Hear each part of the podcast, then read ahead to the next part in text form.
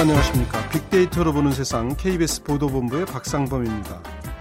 새해 첫날은 어디였지만 시무식은 다들 오늘 하셨을 겁니다. 새해 결심들도 하셨겠죠? 금연, 살 빼기, 성적 올리기 이런 목표 설정하신 분들 많으실 텐데요. 저는 많이 웃고 화내지 말자 이런 결심을 했습니다. 작심삼일이 될지는 모르겠지만 하여튼 일단 결심을 했습니다. 화를 다스리기 위해서요. 심호흡을 하시는 분들도 또 뭘 드시는 분들, 다른 사람에게 신경질을 내서 풀어버리시는 분들, 뭐 하여튼 많으시던데 저는 그 화를 낼 때 자신을 좀 거울로 들여다보는 게 효과가 있는 것 같습니다. 내가 지금 뭐 하고 있나 하는 생각이 저 같은 경우는 들던데 어떤 방법인지 잠시 후에 좀 한번 알아보겠습니다. 하여튼 화병이라는 말이 세계 의학용어로 등재돼 있을 정도로 우리 한국인의 욱하는 성질, 또 마음에 담아두고 끙끙 앓는 이런 면이 참 뿌리가 깊고 또 널리 알려져 있습니다. 올 한 해 화를 잘 다스리는 편안한 한 해가 되기를 기대해 보겠습니다. 그리고 보니까 오늘이 화요일이군요. 잠시 후 세상의 모든 빅데이터 시간에 화내지 않는 사회를 기대하면서 화라는 키워드로 얘기를 나눠보겠습니다. World Trend 빅데이터로 세계를 본다 시간에는 2018년 올해 주목해야 할 국제 이슈들을 정리했습니다.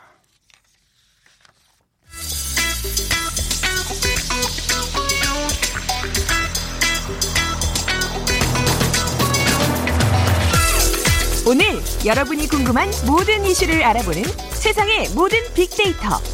연세대 박희준 교수가 분석해드립니다. 교수님 어서 오십시오. 네, 새해 복 많이 받으시고요. 네, 복 많이 받으시고요. 저희가 이제 화라는 키워드로 오늘 말씀을 나눌 텐데 예. 그 외국 분들이 한국 사람들 보면 그냥 가만히 무표정하는데도 화났냐고 화난 표정 같다고 이런 얘기 하신다고 그래요. 그러니까 우리나라 분들이 괜히 실실 웃으면 저 사람 실없는 사람이다 그래서 그런지 평소에도 보면 약간 좀 뚱한 표정 같기도 하다는 생각이 들어요. 그렇죠. 특히 이제 서구에서는 서로 눈이 마주치면 가벼운 예. 웃음을 예. 나누기도 하고요. 예. 그렇기 때문에 서로에게 어떤 공포심을 줄여주기도 하고 예. 이게 외길에서 둘이 만났을 때도 예. 가벼운 눈인사를 한다든가 예. 해서 서로 이렇게 좀 공포심을 서로 해소해 나가는데 우리 같은 경우는 조금 반대 문화가 있지 않나. 특히 최근에 이제 그 지하철에서 이렇게 마주 앉아 있다가 서로 눈이 마주쳤을 때 이렇게 실없이 웃으면은 또 웃는다고 시비가 붙는 경우가 종종 있는 것 같습니다. 네. 그래서 어, 파출소에 어, 그냥 웃었는데 왜 비웃냐 이렇게 된다 이런 예, 얘기죠. 눈빛이 예. 마음에 안 들다. 뭐 그래서 또 화가 나고 그러다 보니까 또 이제 또 이렇게 혼란이 네. 좀 빚어지는 경우도 제가 있는 어른들한테 듣는 얘기가 왜 이렇게 실실 웃냐. 사람 실없게 싫어도 저도 그런 소리 가끔 듣는데 웃을 일이 있어야 웃지 또 그런 얘기도 하세요. 근데 웃다 보면 또 웃을 일도 생기는데 참 웃을 일이 꼭 있어야만 웃으려니까 그 1년가도 몇 번 그러면 웃을 일 없지 않을까 싶기도 한데 하여튼 네. 자 이제부터 본격적으로 화에 대해서 얘기를 좀 나눠보겠습니다. 하여튼 뭐 웃는다고 해서 시비도 걸린다는데 참 여러 이유로 시비가 생겨요. 정말 그 요즘 우리 사회를 보면 정말 성난 사회가 아닌가 싶기도 예. 하고요. 매일 살을 부대끼면서 살아가는 가족에게, 직장 동료에게, 친구에게, 뭐 나아가서는 길거리, 대형마트 등 제 대중 장소에서 우연히 마주치는 사람들에게도 네. 아무런 뭐 큰 이유가 없이 사소한 이유로도 화를 요즘 우리는 네. 굉장히 잘 내는 것 같고요. 또 아침에 출근하셔서 신문들 보시는데 신문 보시면서 또 기사를 보고 네. 기사가 마음에 안 들어서 또 화를 내시는 분들도 있고요. 네. 뉴스를 들으시면서 또 뉴스 내용이 마음에 안 들어서 화를 내시는 분들도 있고 네. 정말 요즘 우리 모습을 보면 정말 참을성이 없고 조그만 것들에 잘 분개하는 그런 예. 충동적인 사회가 되어가고 있지 않나 하는 우려를 해봅니다. 네, 맞아. 뭐 어깨 부딪혔다 그래서 싸움도 나고 하여튼 뭐 그러는데 그러면서 또 우리나라 분들은 어깨를 스스럼 없이 잘 부딪힌다고 또 외국인들은 그러더라고요. 외국 사람들은 가급적 안 부딪히기 위해서 이렇게 피하는데 우리는 그냥 아무렇지 않게 부딪히고 또 경우에 따라서는 왜 어깨에 부딪혀 이러고 싸우고 그러는 경우도 있어요. 그렇죠. 얼마 전에 예. 또 이제 제가 비행기를 한번 탔었는데 네. 그 비행기 좌석이 좁다 보니까 서로 예. 좀 이렇게 에, 양보해주는 그런 모습이 예. 필요한데 이 팔걸이가 하나밖에 없잖아요. 아, 그렇죠. 그걸 두고 또 시비가 붙어갖고 또 그 오른쪽 팔걸이를 누가 써야 되냐고 예, 오른쪽 팔걸이 써야 되냐? 얼마 전에 왼쪽, 목격한 적이 예, 있습니다. 그, 런 점이 있습니다. 저도 방송 진행 중에도 자꾸 웃어서 이 사람이 뭐 시사 프로하는 사람이 자꾸 웃어. 뭐 방송이 장난이야? 뭐 이렇게들 저 얘기하시는 분들도 있는데 하여튼 좀 뭐 실이 없어 보여도 좀 웃으면 어, 좀 불필요한 싸움은 없어지지 않을까 싶은데 교수님 말씀 들어보니까 그런 경우에도 시비가 걸리는군요. 근데, 근데 해외 뉴스 같은 것을 보면은요, 굉장히 지금 말씀하시는 것처럼 그런 네. 시사 프로그램 진행자들도 웃는 얼굴로 농담을 해가면서 진행을 많이들 하거든요. 예. 근데 한국은 그렇다 보면은 좀 이렇게 그 전달하는 내용의 예. 신뢰성이 떨어진다고 생각을 예. 하기 때문에 또 안 좋은 시선도 있는 것 같고요. 정치인들도 좀 웃으면 좋을 텐데 따로 자기들끼리 만나서 웃으면서 카메라가 돌아가면 심각한 표정 짓더라고요. 그런 표정들을 보이시죠. 예. 하여튼 이 저 이제 화를 뭐 낼 수 있죠. 낼 수 있는데 참을 수 있을 만한 상황에서 참지 못하고 터트리고 또는 예. 이제 오랫동안 참았다가 엉뚱한 데서 터지고 우리가 왜 종로에서 뺨 맞고 한강 가서 눈을 긴다 그러는데 예. 갑자기 예상치 못한 장소에서 뻥 하고 터지고 이런 경우들이 있어요. 뭐 어떤 경우에는 분노 조절 장애가 아닌가 싶을 예. 때도 좀 있고요. 대한신경정신의학회에서 2015년에 이제 조사를 했는데 그 결과를 보면 우리나라 성인의 절반 이상 52%가 분노 조절 이 제대로 안 되는 상태라고 진단을 했고요. 그리고 치료가 필요한 정도의 충동 조절 장애, 고위험군에도 한 11%가 속해 있다. 어. 그러니까 우리 국민 중 10명 중에 한 명은 지금 치료가 필요한 그런 분노 조절 장애를 앓고 있다라고 보시면 될 것 같고요. 그렇다면 도대체 왜 우리는 이렇게 화를 내고 있을까? 네. 생각을 해 보면은 글쎄요. 지금까지 이제 지나치게 우리가 급속 급속한 성장을 해오면서 그 과정 속에서 어, 지나친 좀 경쟁 문화 예. 이런 것들을 통해서 무엇인가 늘 경쟁에서 이겨야 되고 살아남아야 된다. 그렇지 않으면 내가 손해를 볼 수 있다. 예. 이런 느낌을 늘 우리가 가지고 살면서 좀 거칠어지지 않는 생각도 해봤고요. 그리고 우리가 목소리 큰 사람이 이긴다 그러잖아요. 예. 그러니까 그 과정 속에서 좀 과정을 무시하고 결과만 중시하는 그런 문화도 우리 속에 많이. 그러니까 과정은 어떻게 됐건 간에 소리를 지르던 예. 화를 내던 간에 내가 얻고 싶은 거를 얻으면 된다. 네. 그렇지 않고 오히려 주어진 틀 속에서 주어진 것을 지키다 보면 내가 손해를 볼 수도 있다라는 음. 그런 피해의식에 사로잡혀 있다 보니까 네. 조그마한 것에도 이렇게 손해를 보지 않기 위해서 좀 거칠어지는 그런 행동을 보이지 않나 태도를 보이지 음, 네. 않나는 생각을 해봅니다. 저는 또 이제 하나 생각 중에 하나가 우리나라 이 어떻게 하다 보니까 자꾸 이제 우리 한국 사회에 대한 좀 비판적 시각으로만 얘기를 하게 되는데 어, 좀 다양성이 부족하다 보니까 넌 저 사람은 저럴 수도 있겠구나 보다는 저 사람은 왜 저렇게 행동하지? 예. 그러니까 더군다나 이제 규칙을 안 지킨다면 그냥 화가 급속도로 확산돼 가지고요. 아니 왜 새치기를 하지? 아니 왜 저 사람은 제 시간에 안 나오고 1, 2분 늦게 나오지? 사실 1, 2분 늦어도 뭐 크게 지장 없는 경우에조차도 예. 왜 1, 2분씩 늦게 나와 가지고 여러 사람한테 피해를 끼치냐 이러면서 이제 자신은 스스로 이제 정당한 예. 정의로운 화라고 생각하면서 화를 내시는 경우들을 봐요. 이를테면 지하철에서도 왜 노인에게 양보하지 않느냐 이러면서 음. 화를 내시는 어르신들 있잖아요. 그렇죠. 어떻게 보면 이제 정당해 보이지만 그냥 좋은 말씀으로 하셔도 될 것 같은데 예. 하는 생각도 들고요. 우리가 운전을 하다 보면 사실 이렇게 끼어들게 하는 경우가 종종 있죠. 근데 에, 물론 이제 상습적으로 끼어들게 하는 분들도 계시지만은 예. 대부분의 경우 그 지형이 익숙하지 않아서 그런 길을 있죠. 찾아가다 보다가 차선을 바꾸기 위해서 하는 경우가 있는데 예. 그러니까 본인도 그럴 경우가 있음에도 불구하고 상대가 예. 그런 건 못 보는 거죠. 예. 그러니까 지금 말씀하신 대로 우리 모두가 굉장히 엄격한 도덕적인 잣대를 가지고 있는데 예. 그게 이제 자기에게는 너무나 반대하고 예. 네. 상대에게는 너무나 그것이 아주 철저하게 예. 지켜지는 그런 과정 속에서 또 많은 이런 그러니까 예. 저도 앞으로는 제 앞으로 좀 끼어들면 제가 들어와 들어와. 자 들어오세요. 이런 마음을 좀 가져주면 별일 아니잖아요. 지나가면 아무 일도 아닌데 그 일 때문에 시비가 붙어서 폭행 사건으로도 이어지고 왜 그런 그래서 뭐그 뭐라 하죠? 도로의 분노라 예. 그래서 뭐그 그런 일로 큰 지난, 사고로까지 이어지고. 지난해 말에 제가 기사를 하나 봤는데요. 한국 대부분들이 한국 분들이 운전을 하실 때 차선을 바꿀 때도 깜빡이를 사용하지 않는다는 거예요. 왜냐하면 예. 사실 깜빡이를 사용을 하면은 내가 들어갈 테니까 좀 양보를 부탁하는 그런 그렇죠. 신호인데 오히려 천천히 오던 차도 깜빡이를 켜는 순간 속도를 낸다는 겁니다. 예. 그래서 깜빡이를 키면은 차선 바꾸기가 쉽지 않기 때문에 깜빡이를 네. 안 키고 한다라는 어떤 분들은 일단 들어온 다음에 깜빡이를 키시는 분들이 예. 있더라고요. 그래서 그런지. 그러니까 보면은 아까도 말씀드렸듯이 지나치게 우리가 경쟁 문화에 살아가면서 서로 사회 구성 간의 어떤 신뢰가 많이 지금 떨어진 상태가 아닌가 이런 생각이 듭니다. 네. 뭐 하여튼 시비가 붙을까봐 대중교통 이용하는 게 두렵다는 분들도 있다면서요? 예. 아까 말씀드렸듯이 특히 이제 지하철에서 그 서로가 눈이 마주치면서 혹은 네. 이제 혼잡한 가운데서 서로 이제 몸이 부딪히면서 그것 때문에 시비가 붙는 경우가 많이 있고요. 특히 이제 퇴근 시간 같은 경우에는 취객들이 이제 많이 있는데 네. 취객과 또 이제 승객들 간에 또 실랑이도 많이 있는 것 같고 그래서 어 때로는 또 버스 같은 경우는 승하차 과정에서 또 이제 기사분하고 승객분들하고 또 심심치 않게 벌어지고 있고요. 네. 그러다 보니까 많은 분들이 대중교통을 이용하면서도 불구하고 아까 말씀하신 것 중에 아 언제 어떤 일이 터질지 모른다는 어떤 그 불안감 있잖아요. 네. 그것들을 대중교통으로 이용하시면서 많은 분들이 좀 최근에는 네. 가지고 있는 것 같습니다. 저도 전에 한 작년인가 그 전철 타다가 아침에 이제 9호선이 사람이 많으니까 예. 아무래도 부딪히는 경우들이 좀 있어요. 그래서 앞에 가시던 분 사실 이제 발을 조금 밟았더니 예.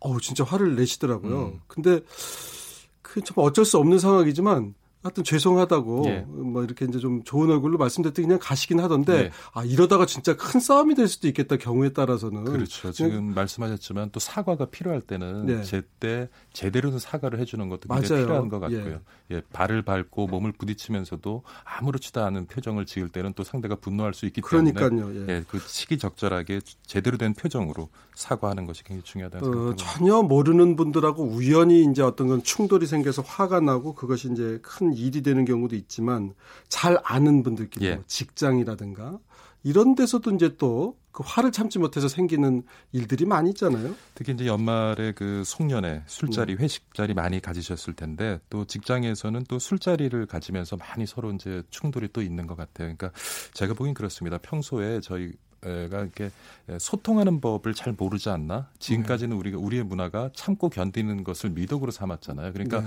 웬만한 것은 마음에 접어두고 누르고 참고 사는 것이 올바르다고 생각했는데 그것이 이제 어느 순간 자기도 감당하지 못할 정도 수준에 이르게 되면 네. 그것이 좋게 얘기가 안 나오고 굉장히 뭐 욕을 한다든가 굉장히 거칠게 표현을 하게 되는 것. 예. 그래서 평소에도 꼭 술을 마셔야 서로가 마음에 있는 것을 터놓고 하는 것이 아니라 예. 직장 구성원이나 가족 중 가족들 간에도 서로 그때 그때 필요한 것이 있으면 웃는 얼굴로 서로 소통할 수 있는 그러한 좀 문화를 만들어가고 방법을 우리가 습득하는 네. 것이 좋은 일이 아닌가 하는 생각이 그게 듭니다. 말이죠. 참 예. 화라는 게 진짜 그 압력이요. 예. 이저 풍선이 커지듯이 예. 조금 있을 때는 픽하고 그냥 나가는데 이게 이제 어느 순간 꽉 차면 빵 하고 터지잖아요. 그렇죠. 모아두는 게 참 문제더라고요. 그게 안 좋은 거죠. 그때 그때 지금 교수님도 말씀했지만 웃는 얼굴은 아니더라도 예. 최소한 뭐 그냥 그냥 좀 목소리라도 좀 좋게 해서 음. 잘 이렇게 얘기하면 그냥 될 일을 이게 좀 쌓아두는 거죠. 예, 쌓아두는 게 이게 예. 항상 문제가 있는 것 같아요. 저 같은 경우도 아까 말씀드렸지만 가끔씩 제가 거울 보거든요. 화가 났을 때 혼자 예. 물론 이제 뭐 여러 사람들서 거울 보면서 화내면 그것도 참 이상한 사람이다는 소리 듣겠지만 그러니까 이제 화가 안 풀렸을 때 예. 거울을 봐요 제자리에 가서 음. 그러면 아주 정말 성난 제 모습이 보이거든요. 예. 그러면서 좀 피식 웃음이 나올 때도 있고 혼자 혼자 저 혼자서 에 이게 뭐냐. 그 참 좋은 방법 같은데. 예, 이게 참 뭐냐. 예. 왜냐하면 자기가 어떤 모습인지 상대편은 자기를 보지만 자기는 모르잖아요. 그렇죠. 당황하거나 또 화내는 상대편 모습 봐도 예. 지금 나는 어떤 모습일까 하는 음. 생각이 뭐 성찰이라는 게 별거 있겠습니까? 자기 얼굴 쳐다보는 것만으로도 성찰이지 아닐까 싶기도 한데. 맞습니다. 근데 이제 이렇게 아까 우리가 이제 경쟁 사회 얘기를 하셨는데 이제 어떤 개인의 분노도 있지만 그런 사회적 좌절, 그러니까 그 원리 원칙이 없다. 뭐 예. 이런 데서 생기는 그러니까 법을 지키는 사람이 손해를 본다. 여기서 생기는 사회적 분노. 또그 그렇죠. 과정에서 쌓이는 개인의 분노도 많은 것 같아요. 맞습니다. 지금 말씀하신 대로 우리가 지키는 것을 지키며 살아갔을 때 우리에게 이득이 안 되고 손해가 올 수 있다는 불안감. 예. 그러니까 사회의 어떤 틀 구성원에 대한 어떤 신뢰 부족 이런 것들을 어, 우선순위로 우리가 뽑을 수가 있겠고요. 그 다음에 또 하나를 보자면 최근에 그 이렇게 SNS를 통해서 굉장히 우리 주변에 비교하는 문화가 더욱 더 심화되는 것 같아요. 그러니까 네, 그렇죠. 예, 비교하는 문화. 그래서 늘 비교 당하고 비교하고 그 과정에서 우리 사회 구성원들이 많은 또 스트레스를 받지 않나 하는 생각도 해봅니다. 참 그 비교를 자기보다 조금 못한 분들하고 하시면 좋으련데 그런 분들은 좀 별로 안 계시더라고요. 아, 저 사람보다 내가 많이 가진 것 같아. 쳐다보게 되죠. 아, 예. 그게 또 본능인가요? 예. 하여튼 그러면서 우리 구성원들 사이에 모든 것이 불평등하다라는 생각이 잠재적으로 자리 잡고 있다 보니까 예. 조그만 어떤 시비가 붙었을 때도 내가 화를 내서 이거를 음. 내가 성, 어, 얻고자 하는 것을 얻어내는 것이 그런 예. 불공정을 바로 잡는 일이라고 무의식적으로 네. 생각들을 하시는 것 같아요. 하여튼 뭐 제가 좀 끌어다 붙이는 경광부인지 몰라도 오늘 불의 날 화요일인데 내일은 또 물의 날입니다. 세상은 불이 있으면 물이 있고 예. 이렇게 매일 순환하고 도는 것인데 오늘 내가 어, 화를 조금만 참거나 다른데 어, 운동으로 풀거나 하고 풀고 나면 내일은 또 좋은 일이 생길 텐데 네. 오늘 화를 내서 사고를 치고 나면 그게 기록으로 남고 내일까지도 쫓아오고 더 힘들죠. 더 힘들어지죠. 네. 네. 하여튼 교수님하고 말씀을 나누고 나니까 좀 기분이 좋아지는데 오늘 말씀 잘 들었습니다. 네, 감사합니다. 네.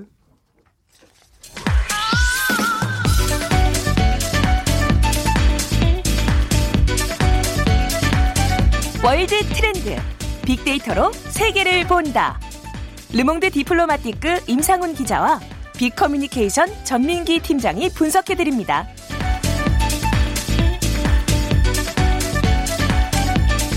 두 분 어서 오십시오. 네. 반갑습니다. 네.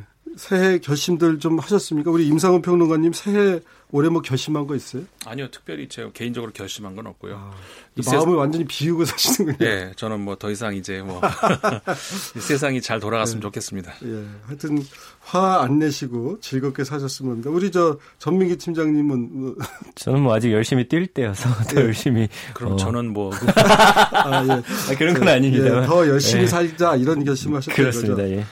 아유 세상도 좀 조용하고 허평하고 서로 맨날 웃는 일만 있으면 뉴스가 없어질려나요? 하여튼 자 올 한 해 국제 이슈 전망을 이제 해 볼 텐데 어, 참 2018년 어떤 한 해일 것 같습니까? 임상훈 평론가님 보시기에는. 뭐 저는 좀 희망 섞인 네. 전망을 하자면 어, 작년부터 그래도 좀 경제도 전 지구촌 경제가 순풍이 불었지 네, 않습니까? 네. 이 지속세가 어, 당분간 좀 이어지지 않을까 아, 그렇게 될 것 같고 그다음에 뭐 이번에 어제 김정은 신년사도 네. 나왔습니다마는 남북 관계도 적어도 작년보다는 네. 나아지지 않을까 네. 그런 조심스럽게 전망을 할 수 있을 것 같습니다. 음, 지금 푸틴 대통령도 3월에 선거가 있고 올해 여하튼 주요 선거들도 많이 있어요 지구촌에. 네, 그렇죠. 러시아 근데 사실 그 러시아 대선이 있습니다마는 글쎄요 다른 나라 대선하고 좀 다른 것 같아요. 워낙에 이번에 뭐 푸틴이 거의 당선이 확실시 되니까 예.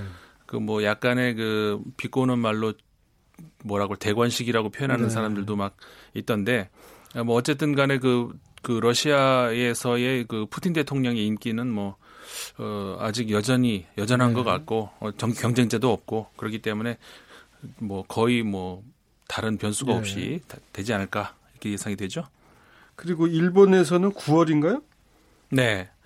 자민당 어, 총재 선거가 있죠. 예. 근데 뭐 일본이 이제 의원 내각제이기 때문에 예. 자민당 총재가 되면은 거의 뭐 총리가 바로 되는 예. 거죠. 예. 그렇게 되니까 아베를 막을 사람이 없다는 없죠. 거죠. 그러니까 일본도 어, 예. 역시 아베 총리가 음. 다시 한번 예. 어, 총리가 될 가능성이 높은 음. 것이고 결국 그러니까는 그 현재의 구도에서 이 저 한반도 주변의 스트롱맨들이 예. 그대로 다시 한번 예. 들어설 것 같다. 미국 중간 선거는 11월에 있고요. 그렇죠. 예. 그러면 이제 여기선 트럼프 대통령이 좀 일종의 좀 중간 평가 비슷한 네. 그런 상황인데 최근 몇 번 선거에서는 좀뭐 네. 성적이 안 좋았는데. 그렇죠. 그리고 저 미국이 워낙에 역대 대통령들이 중간 선거에서 좋은 성적을 네. 내기가 어렵잖아요. 예. 그렇기 때문에 그리고 이제 워낙 지금 현재 트럼프 대통령 인기가 높지 않기 때문에 네. 이번 11월 중간 선거에서도 고전할 가능성이 높다는 그런 전망이 나오죠.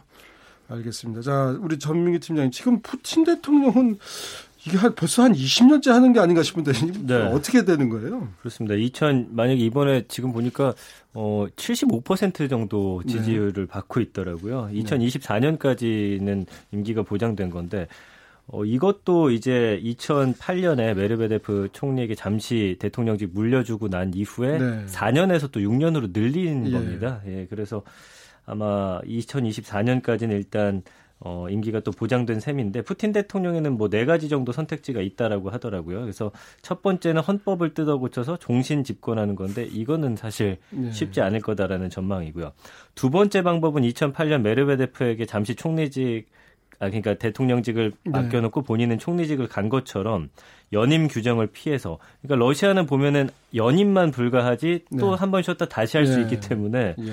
근데 이제 2024년 되면은 푸틴 대통령이 72세 고령이기 때문에 네. 과연 가능할 것이냐 네. 뭐 이런 이야기 나오고 있고요. 세 번째는 권력 구조를 바꾸는 건데 2000년에 이제 푸틴 대통령이 국가위원회를 설치했는데 여기다 실권 몰아주고서 대통령 자리를 뭐 허수아비처럼 만든 뒤에 본인이 또 뒤에서 조정할 것이다. 음. 그다음에 이제 마지막은 본인의 어떤 후계자에게 물려주는 건데 그 적당한 후계자가 없다고 합니다. 그래서 앞으로 2024년 이후에도 푸틴의 이름이 계속해서 세계에서 음. 거론이 될지 여기에 대해서도 벌써부터 8년 후인데도 관심을 갖고 있는 상황입니다.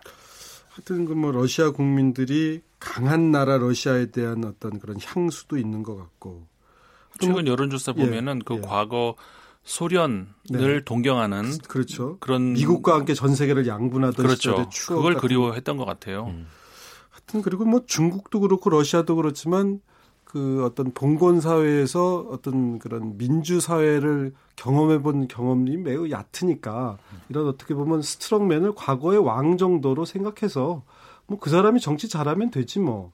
어, 이런 생각들도 좀 있는 게 아닌가 싶기도 하고. 그리고 일단은 뭐 석유 가격 때문에 그렇죠. 러시아 경제 살아나고 본인들이 사는 말이에요. 환경이 좋아졌기 때문에 굳이 불만을 가질 이유가 예, 러시아 경제가 좀 살아나는 것도 또 예. 그런 긍정적 요소단 얘기군요. 자, 그리고 이제 지난 한 해는 정말 그 북한에 잇따른 도발, 북핵, 미사일이 전 세계 언론이 주목했던 이슈였습니다. 올해는 어떨 것 같습니까? 어, 이미 아까 이제 우리 말씀 어, 나왔습니다만은 신년사에서 어, 굉장히 그 큰 변수가 나왔지 않습니까? 네. 어, 김정은 어, 공산당 위원장이 어, 기대치 않았던 그러니까 어, 어느 어떤 면에서는 어, 올해 정도의 어떤 새로운 어떤 다른 목소리가 나오지 않을까 기대는 했습니다만은 네. 1월 1일 날 나올 줄은 네. 기대를 많이 못했던 것 네. 같아요. 그런 만큼 어, 어떤 의미에서는 지금 대북 제재 국면으로 유엔 차원에서 가고 네. 있는데 네. 아, 그거를 이제 세계 그 국제 무대에서 목소리를 어떻게 한번 네. 다시 재조정해 줄 수 있을지 음. 어, 그런 것이 이제 우리가 좀 관건일 것 같고 네. 전민기 팀장이 한번 좀 자세한 내용 좀 소개 좀 해주실까요? 그러니까 어제 신년사 보니까 보통은 이제 검은색이나 어두운색 옷 많이 네, 입고 나서 저는 이제 인민복 입다가 지난해 양복을 입었는데 역시 어두운색 짙은 어제는 또 예. 회색을 밝은 색을 네, 입고 나와가지고 예. 뭐 여러 가지 미국을 위협하는 발언을 쏟아냈죠. 네. 핵 단추가 내 사무실 책상 위에 항상 놓여 있다. 예. 이건 결코 위협이 아니라 현실임을 똑바로 알아야 한다. 네. 그러면서 미국 전역이 사정권 안에 있다라고 네. 대놓고 그냥 음, 위협을 했고요. 예. 대륙간 탄도미사일 실전 배치도 강조를 했습니다. 핵 탄두들과 탄도 로켓들을 대량 생산해서 실전 배치하는 사업에 박차를 가해야 한다. 네. 그리고 미국은 결코 나와 우리 국가를 상대로 전쟁을 걸어오지 못할 것이다. 그러니까 뭐 나와 우리 국가라는 건 미국에서 이야기했던 참수 작전이나 선제 네. 공격을 뜻하는 것으로 보이는데 어, 재밌는 건 이제 도널드 트럼프 미국 대통령이 작년 같은 경우는 예. 즉각 즉각 예. 어, 굉장히 강한 발언들을 예. 했는데 이번에는 또 의례적으로 한번 두고, 두고 보자, 어, 예. 지켜보자 이런 예. 식의 반응을 내놓았거든요.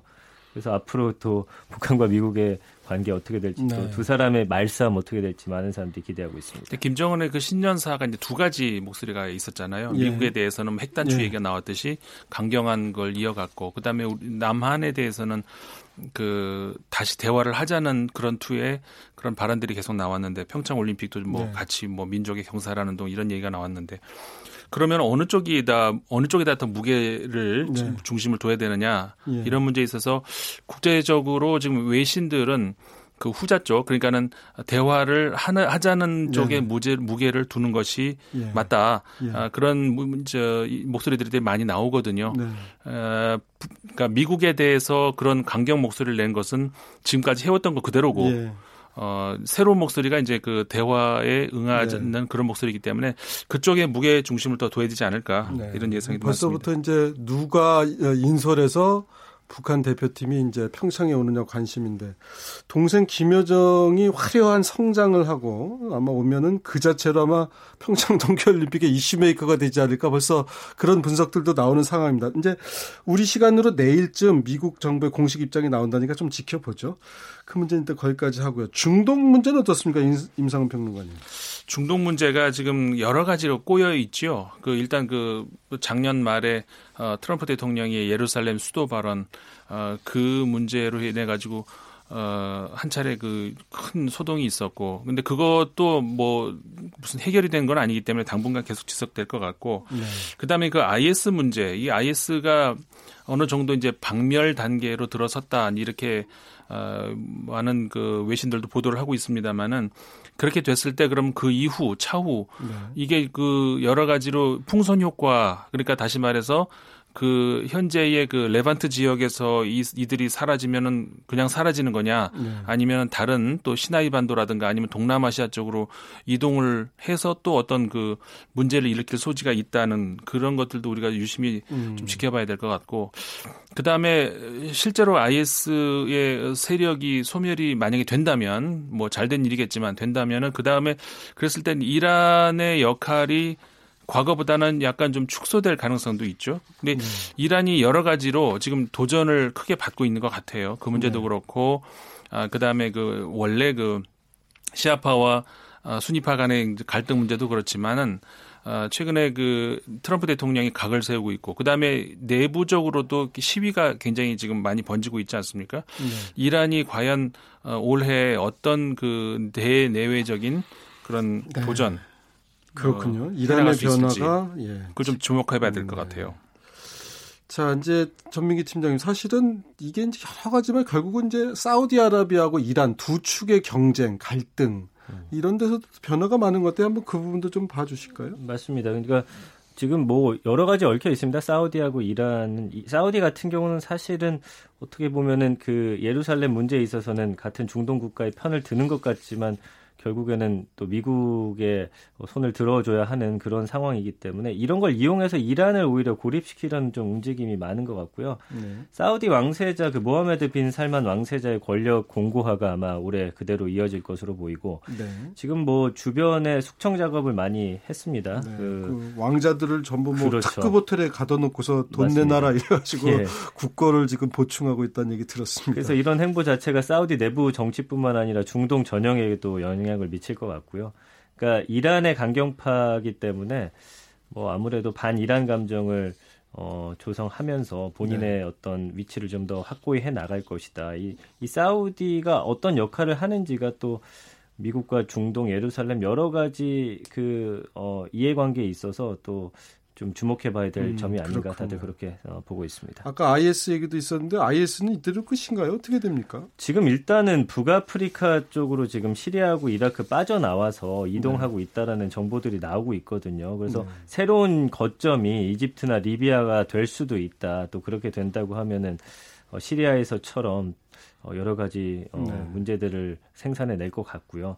그렇지만 확실한 것은 어, 예전보다 세력이 약해졌어요. 그래서 이제 지하 세력 조직으로 또 들어가면 결국엔 soft target 테러라든지 네. 이런 것들에 대한 대비를 철저히 하지 않으면 음. 일반인들에 대한 피해는 오히려 늘어날 네. 수도 있다 이런 이야기 나오고 있습니다. 자, 테러 본색을 드러낼까봐 참 걱정인데 이미 뭐 그런 조짐은 있고요. 자, 임상훈 평론가님, 유럽 네. 쪽은 어떻습니까? 아, 유럽 같은 경우에 올해 주목해 봐야 될 것이 역시 무엇보다 이제 브렉시트 협상 그거 아니겠습니까? 네. 올해 말까지 11월인가까지 이제 협상이 어느 정도 완료가 돼야 되기 때문에 근데 시간상으로는 그 EU보다는 영국이 좀 불리한 입장에 놓여 있고 여러 네. 가지로 네. 지금 2차 협상이 들어갔습니다마는 그 메이 총리가 좀 대내외적으로 힘든 상황에 놓여 있죠. 국민들의 요구는 왜 나가서 손해 보고 들어오냐.